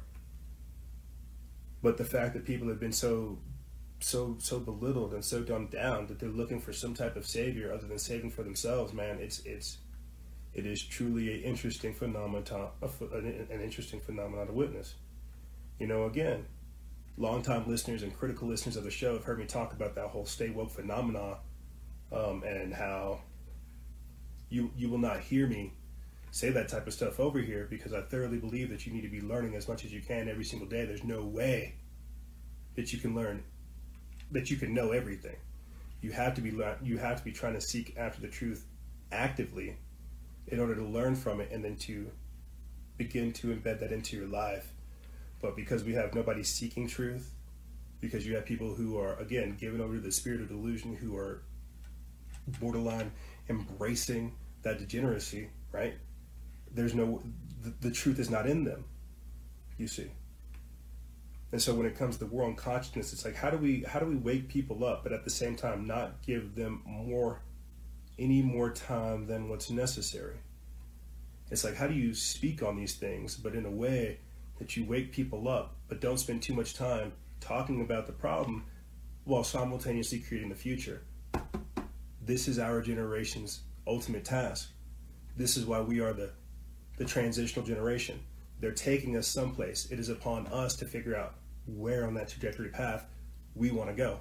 We know what the end goal is. How far in that rat hole do we want to be, though? Hmm. I'll speak more on that maybe next week. George Orwell, The Brave New World, The War on Consciousness, and more. But I wanted to just kind of quickly insert that in here for people to think about.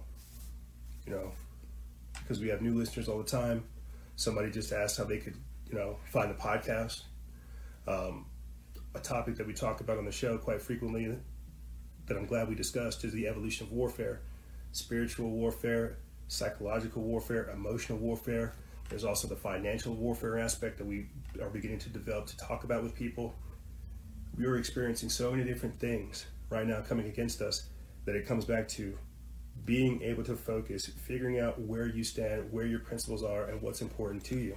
Now, back to these topics clearing inner trauma. Clearing inner trauma. Now, this is something that really, quite honestly, people, um, I, I really do like these introspective questions. I think I like answering them because they're not political, they're apolitical. Everybody experiences these things and I can talk on that. I'm able to reach people a lot better talking about mental health issues, emotional issues, spiritual issues, and more. I hate that I have to talk about politics because that's such a divisive thing. Clearing inner trauma, let's start there. Um, what's a good example to start this off with? You know, I uh, the other week I told you guys that I got pulled over in a Prius for having like a busted headlight. It's like, what? Really? Do I hate cops because of that? Do I hate white people because of that? Do I hate the system because of that? No. That's, that's, that's not a good story. That's not a good story. Or not a good example. uh, what's a better way to talk about clearing inner trauma, man? Like, I want to divulge some stuff with you guys, but I also don't want to tell you too much, make you think I'm crazy. Clearing inner trauma. Huh. Clearing inner trauma.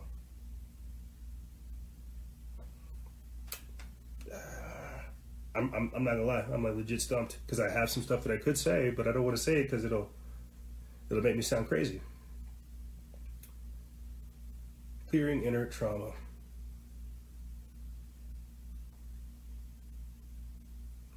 You know, being a black kid, I'm sure everybody that's black and not born in the 90s, you get it. Your parents probably beat you for some shit you probably deserved as a child. But, and I was talking about this today at the gym, we're about to give that ass kicking to all these Antifa cunts that they didn't get when they were a kid. They didn't get their asses beat. They didn't learn the consequences of their mistakes when they were a kid. So somebody's got to teach them. Clearing inner trauma. When I was a kid, I was, uh, as always, as you can tell, I cut up in class. You know, second grade, I was beat every day because I was refusing to be called by my government name and I wanted to be called what I wanted to be called, EJ.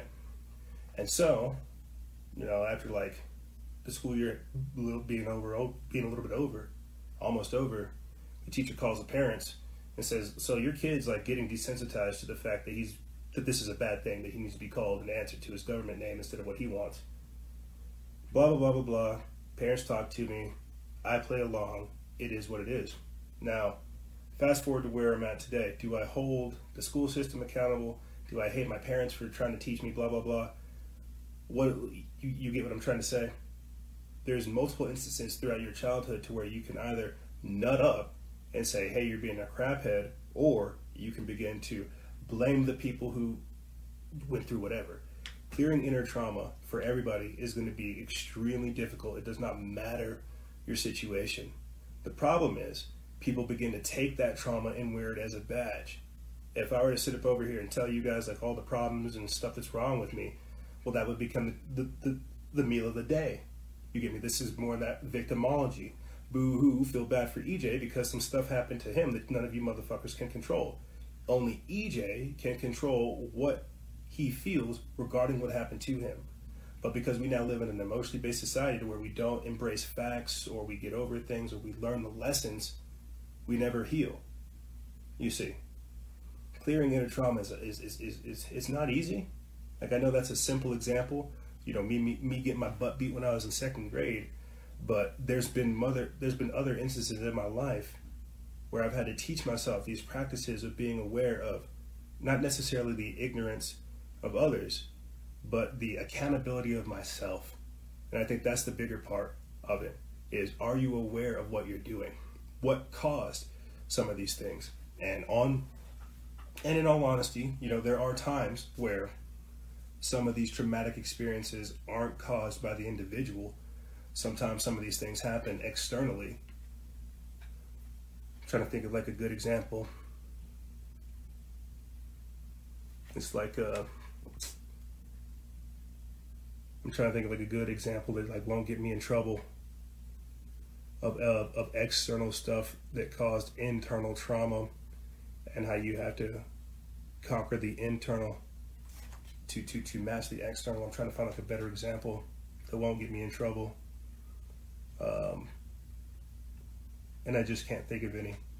I wish I could. Nope. Help me out, Transcendent. We got our first guest. Help me out we are going to get our first guest on. Hopefully, she can help me out with uh, clearing inner trauma. Hopefully. Uh, sorry, I am not on point with the stories and examples today. I have more for acceptance and embracing the self, but clearing inner trauma, you know, I, I, I guess being raised a military brat, you're just kind of told, get up over it, do the work. You don't have time to be sitting here in your emotions. And for me, I guess I just learned to create the time for my emotions, even though it's not something that was instilled into me growing up. It's something that I taught myself. Uh, so we're going to go ahead and try to get our guest on, see if they're able to join us. um, and talk about some of these things. If not, what I'll do is I'll move forward with these topics and come back to talking about clearing inner trauma because obviously that one stumped me, which means that it is requ- it it's necessary to have better conversation. Oh, the little thing went away. We're gonna try one more time, transcendent. Um, it might be because of a number of reasons activity issues to Instagram Live to all kinds of issues. Okay. For some reason, it's not working, but okay. That's perfectly fine. We're going to move on about uh, about different ways to elevate your consciousness. Now we're going to be talking about acceptance and embracing the self. Now, last year, whenever I went to the uh, when I went to the Mindfulness New Mexico conference in 2019, they had a if you leave and then try to come back in transcendent, you might be able to do it. Um, but I did try to get you in twice. Try to leave and then and rejoin, and then we'll get that we'll get that back in. Uh, but last year when I went to the um, not the United for Common Ground Media Summit, but the Mindfulness New Mexico Conference of 2019, they had an event prior to the main event where we went to a essentially like a meditation hall and I had to take part in a group meditation. And for somebody like myself, it's very hard to turn off, shut down, turn off, tune in, and accept what is happening. Surrender is the word that kept coming to me. Surrender to this this this greater love that you're about about to be a part of. That ties into acceptance, because what I'm having to learn is that there aren't things that I can control. I'm having to accept basically my own limitations and realize like I can I, I, I can do things, but I can't do everything. Let me see if I can get transcendence back on before I before I get the jaw jacking again because I'll, I'll I'll I'll keep going.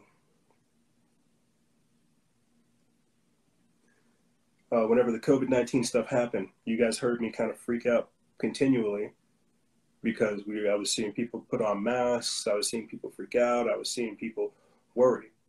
And so I kind of had to accept that this has to run its course. Doesn't matter how much content you put out, how much you expose Bill Gates, how much traffic you're getting, how much of this, that, and the third. There's some stuff that you that you can't change, that you have to accept. We're getting this uh, this request one more time. Transcendent, we have a to try to get you in. We have like 10 or 15 more minutes. Ooh, Instagram, let me get my followers in, bro. Ooh.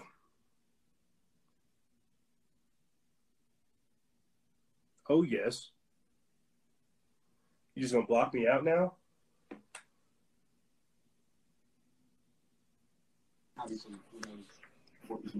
Yo. Yo, what's going on, man? Ah, What we talking about this time around? we are talking about inner work, healing. This is this is strange. Uh, Nah, this- somebody trying to get on before you, but I guess you got through. You got through the censorship.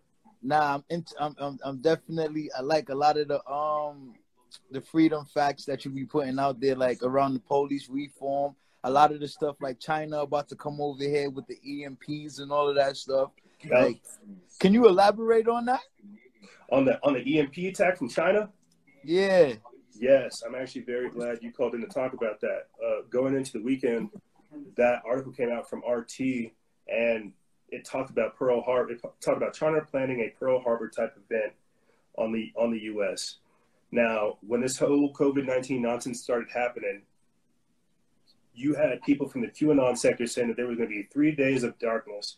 I couldn't figure out what that meant. Fast forward to where we're at now, you have intelligence articles and intelligence documents coming out talking about China preparing to release like a multi pronged EMP attack that's designed to cripple our systems so they can come in, install 5G, work with foreign, work, work with uh, states like California and New York to help get us back online. Um, Okay.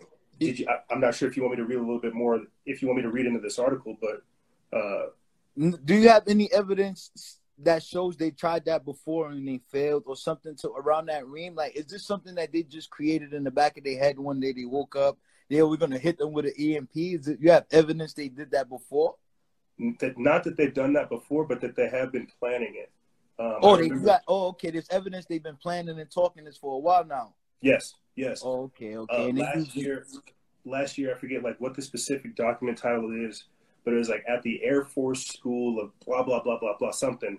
It talked about setting off a a potential EMP attack that would cripple like Chicago or some type of area like that. If you want to, if, if you want something to go look into where they where they've done like studies and stuff on this, look mm-hmm. into Thunderstorm Spiral and Operation Gotham Shield. Thunderstorm mm-hmm. Spiral is a DoD Defense Intelligence Agency operation where they basically see what happens if they have to combat underground areas, um, take on t- take on armed people in underground areas and, and populated centers and things like this. They're not doing that right now with Chop. I think so. I think part of it, yes. I feel like part of what Chop was used for was a dry run and a recruiting event to see how many people uh, they could get a go get to go along with this. This wasn't supposed to last. It was supposed to get people to come to. Oh, oh, okay. I didn't even catch uh, homie's name. I think it said YR Flocka. Okay. But yeah, uh, I mentioned Thunderstorm Spiral. Let me mention Gotham Shield, and then I'll get into this article right here. But Operation Gotham Shield is if they detonate like a nuke over Manhattan or other or some other populated center. They run drills to see what would happen uh, if they need to get out major personnel uh, underneath like a short time frame. Um, and I again think this is one of the reasons why we saw some of the higher military figures move to the Cheyenne Mountains during this time frame, uh, because there's a lot of stuff going on right now, guys. It really does trip me out um, to see all this stuff go down. You know, if if we were to get attacked right now, we would just be like mopped up and wiped up because we have nobody defending us. We've got nobody standing around trying to defend us. Nobody doing monitoring or surveillance. We're wide open for attack. Uh, but let me get in this article. It comes from SHTF Plans by Mac Slavo. They put this up June 23rd. And it says, Could we be seeing the making of yet another false flag or psychological operation? The mainstream media knows what they are doing when they use words like Pearl Harbor type attack. A recent claim by Dr. Peter Pry, expert from the EMP Task Force on Homeland and, Secur- and National Security, claims that China is going to use an EMP, an electromagnetic pulse, to attack the United States. Pry claims there is a serious probability of China plotting a surprise EMP attack on the United States. Of course, this is based on mainstream fear mongering, but if but is there any truth to the fear? There is, considering the language used by mainstream media. Uh, I want to pause right there to, to, to note that China and India are having such a clash right now that it's one of the biggest points of tension that they've had in over 20 years. They're talking about where this, where everybody talks about like a line in the sand. Yeah, I forget like where it is on the border, but China and India are basically having a dispute about where that line of sand is and who crossed it. Uh, going into the weekend, there were Communist Party soldiers that instead of shooting a gun, because that's an act of war, they used clubs. They used bats with nails in them to go in there and kill at least 20 different Indian officers. And that's what's creating this did you cross the line? Where does this go? This this this this fight, right? And because we are working with I think the Prime Minister of, of India is Narendra Modi or something like that, because we work with India, they get into a conflict with China, we're going to rush right over to India to assist them. And we already have bad relations with China. So this is not too far off. Um, also, Joe Biden would love it if you voted for China. China would love it if you voted for Joe Biden. Let me get back into this. It says the key word from the report is that China is planning a quote Pearl Harbor type attack. As Josh Sigurdson put it, the attack on Pearl Harbor was allowed to happen to provide order out of chaos, just as the United States was working with China hand in hand for years under the guise of competition. So much of this so called attack would be part of the overall New World Order plan, maybe more than most of us would like to admit. It says that the global community has been working for a very long time to prop up China as a global order and surveillance state. It's the perfect guinea pig state for complete control over the masses. It's easy to just blame China, and they aren't innocent as, as a domineering totalitarian state. But this could also be part of the plan to destroy and maybe even eliminate some people in the US. An EMP attack would take down the grid, meaning there would be no electricity at your home. You wouldn't have access to Wi Fi, and unless you pay cash, which is a good chunk of stores that won't even accept cash anymore, you won't be able to buy any goods. Whether this is a false flag or not, it's best to already be prepared. Most people will not be able to go a week. Most people will not be, and after a week, when people are hungry, they'll get desperate.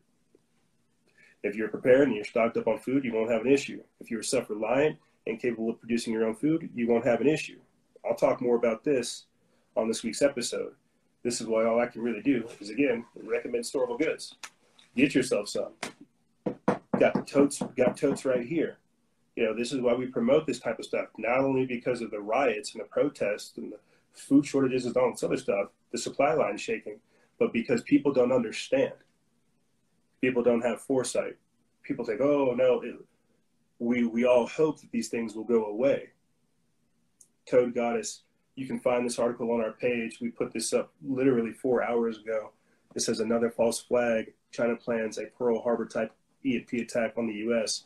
Uh, it's got two other articles equipped with it that break down what's going on. First strike attack followed by military invasion and occupation of America. This is what I was trying to allude to in the first segment with these communist infiltrators, how they're going to be the first ones lined up on the wall and shot dead because they can't be they can't be trusted. If they're willing to sell out their home country, hell, there's no way that they're going to be a part of the coming regime. So I would definitely recommend that you guys check it out. It is a uh, this stuff is just so nuts, man. We are living in historic times. We truly are. You know, I was talking about clearing inner trauma, acceptance, and embracing the self. And then we got that the, our, our, our, guest coming in uh, talking about the EMP attack. This is the only reason that I'm able to to to to effectively go through this stuff is because I do realize that I, I, I only know so much. I can only do so much. But what I can do is I can prepare. You know, I can start I can start burying my food supply. I can start storing what's going on in my garden. I can start connecting with people in my neighborhood. I can start building my own network because at a certain level, this ties into that acceptance, realizing that some of this has to go the way of the dinosaurs. Some of this has to pass in order for something greater to come through. And so, on that note of an EMP attack being released, what do you guys think that's going to do? We're already talking right now about uh, the, the, the supply lines shutting down, inflation becoming a thing because the supply lines are shutting down. What happens, God forbid, there's some type of EMP attack on the system? What's going to happen? Are people protect, prepared? It's, uh, Transcendent, you're back with us. Let's go ahead and get you in here. Get you to close out for us. Um, roughly five or so minutes try to get transcendent consciousness back in here. Thank you, Ian. Um, and I'll say this too for everybody else who's in New Mexico. I'm I'm working on stuff here locally. I have to figure out how to organize people within my area. Um, I would love to I would love to have like an Instagram live meeting type deal but with local people here where we can kind of have these discussions, open forum about what's going on. So give me some time, Ian.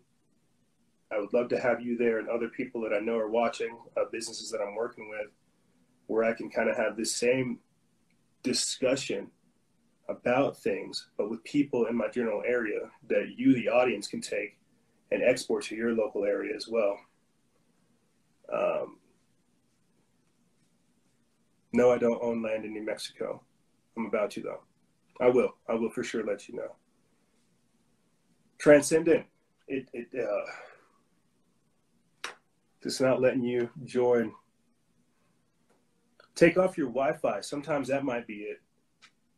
Take off your Wi Fi and uh, have it only on your phone connection. That might help. D. Clegger. D. Clegger will be joining us. What's up, man? Salutations, D. Clegger. What does that stand for, bro? What's up? What does your name stand for, D. Clegger? So my name's David and my last name's Clegg. So uh, it's just kind of like a little mix. I dig. I dig. The yeah. Clegger. How are you? How are you doing today? I'm fired up as always, brother. How are you? Doing pretty good. Yeah, doing good. What did you uh where are you calling from if you don't mind me asking? And what's it look like in your general area? Uh, so yeah, I'm actually calling from Huntington Beach, California. So Okay. I've been living in Bend, Oregon, the past couple years, but uh, kind of came home amid this whole pandemic thing. Um, my my work was actually supposed to close down for a week, um, but I was kind of doing a lot of research at that point, and there was a lot of I was kind of putting a lot of dots together, and I was like, okay, this is gonna be a multi-month ordeal, man. Like, Yeah. so my boss was very optimistic, like, "Hey, we're just gonna close for a week," and I was like, eh, "I think it's Yeah. gonna be, you know, a while." So decided to uh, come home for a little bit. I'm uh, at my mom's place right now, um, just working at a local health market and just kind of getting ready for the next transition. But um, yeah, I actually wanted to bounce some thoughts off of you. Is like, you know, I think in terms of protesting right now, right? Like, I think there's a lot of like there's a lot of hopeful efficacy to it of kind of appealing to the same broken system to uh, you know hopefully restructure uh, restructure itself if you will right and so do you like do that. you see do you see efficacy in protesting and kind of appealing to the same broken authority system um, and also um, you know, hypothetically, if, if people were to go live off the grid, become self sufficient again, collaborate with like minded people, uh, you know, build our own systems um, to some capacity, you know, I guess for me, it's just hard to see is there really a solution to trying to break down this Goliath of a system that's built on. Uh, I mean, I mean, it's really built this way. You know what I mean? And I just feel like it's symptoms at this point. We're just seeing symptoms is. and it's really inflamed right now but it's really no it's it's really just a reflection of th- this system we've been dealing with for hundreds of years anyway um, and beyond that so yeah i don't know any thoughts on that man Uh, no, you're, you're 1000. sir. I love where your head's at. Um, I feel like that's the problem. Is people are going to the very same people that have victimized them, disenfranchised them from their power, taking that from them, and saying, "Hey, can I have my rights back, please?" That's that's not going to work. What we have to do is take what we can from this existing system and build a new one. Well, I, I like that you use that phrase that we're appealing to a broken system. That's exactly what it is to a degree, this system's collapsing. The fact that we're, the fact that we're printing trillions of dollars and expecting for that to prop it up, prop us up when we know that won't. That's evidence right there that this system is failing and that we need to emergency immediately to come up with another one. People around the world are seeing this, and so they're thinking, well, isn't communism a great system? I don't think so. I think we need a different ideology to help get us to where we're trying to go. I don't think communism is it. So I think you're right. We're trying to appeal to a broken system that doesn't have our best interest at heart. right And I won't I won't lie, I kind of forgot the second part of the question. um, well i think i think kind of like out of that is kind of the hopeful silver lining but i, I think you you answered both of them in a sense of uh, you know kind of leaving this broken system taking what is working to some Oh, oh. capacity and you know putting that Sorry, I, I remember what you were saying. I'm sorry, I, didn't, I didn't mean to didn't mean to interrupt. I, no no go for it go for it with with with Chaz and what they're doing. They're we've had this conversation over here on the show and with different people all the time. It's a great concept in theory. I think we should all go off, buy a plot of land, and go do that. The fact that they're doing that inside of a city, though, I think that's what's caused this backlash. If they were to do it, you know, similar to Waco or someplace else where they go and buy a plot of land, develop it, industrialize it, build their own like economy over there, I think nobody would have a problem with it. But the fact that it was carried out in this kind of like urban guerrilla kind of way, the message of it was ultimately uh, distorted. So I think that there is a solution, right? That we can kind of detach from the system of slavery and create like one of empowerment, but it's not going to be easy. And when you have people again appealing to this broken system, thinking that the very system that took their rights is going to give their rights back because they they scre- they screamed loud enough, that that doesn't work. They're not actually thinking. They're trying to bail out a system that's designed to destroy them. Does that make sense? Are you asking me? Yes. No, no, it was, it, yeah. I mean, I, I totally agree with you. And in a nutshell, is, is exactly how I felt. And I think, you know, I've been following your page for a while, and I'll, and while I'm on here, just want to, you know, express my gratitude for what you do because it's so well articulated. And I think in the conspiratorial realm, we don't have a lot of good writers, is what I've noticed. And what ends up happening is it, it it's kind of like, uh, what's like that common uh not it's not a phrase but it it's basically when you're attacking it's ad hominem or something like yes. when you're attacking somebody's character instead of what they're actually saying and so yes. i think often it gets lost in translation a lot of these concepts whether it's you know you know xyz you know i don't even have to speak to specifics in this chat right um, and you know so i appreciate your journalism skills your your ability to write as you do and and objectively look at what's going on and kind of create a conversation around it and let people kind of draw their own uh, conclusions you know David, it's, David, it's really important. David you have you, we, we've got about like 40 seconds left bro. What do you want to leave the audience with? Um you know i think I think that this this uh, this situation is a magnifying glass for where we can work on ourselves and ultimately how we can become better people and be of service to others. And and it also reminds us of death. You know, at the end of the at the end of the day, we don't know what follows. Uh, you know, the next chapter into our life, whether it's the eternal or it's the abyss.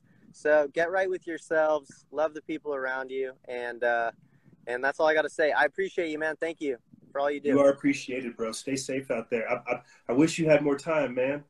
No, hey, dude, I'll come back on soon. Hey, go live more often. I would love to hop on here more often. So every Tuesday we try to be here every Tuesday, except we're taking a break come July. We'll be back the fifteenth. Cool, man. All right. Well, thanks, Freedom. I'll catch you later, man. Stay safe, bro. I'll talk to you soon.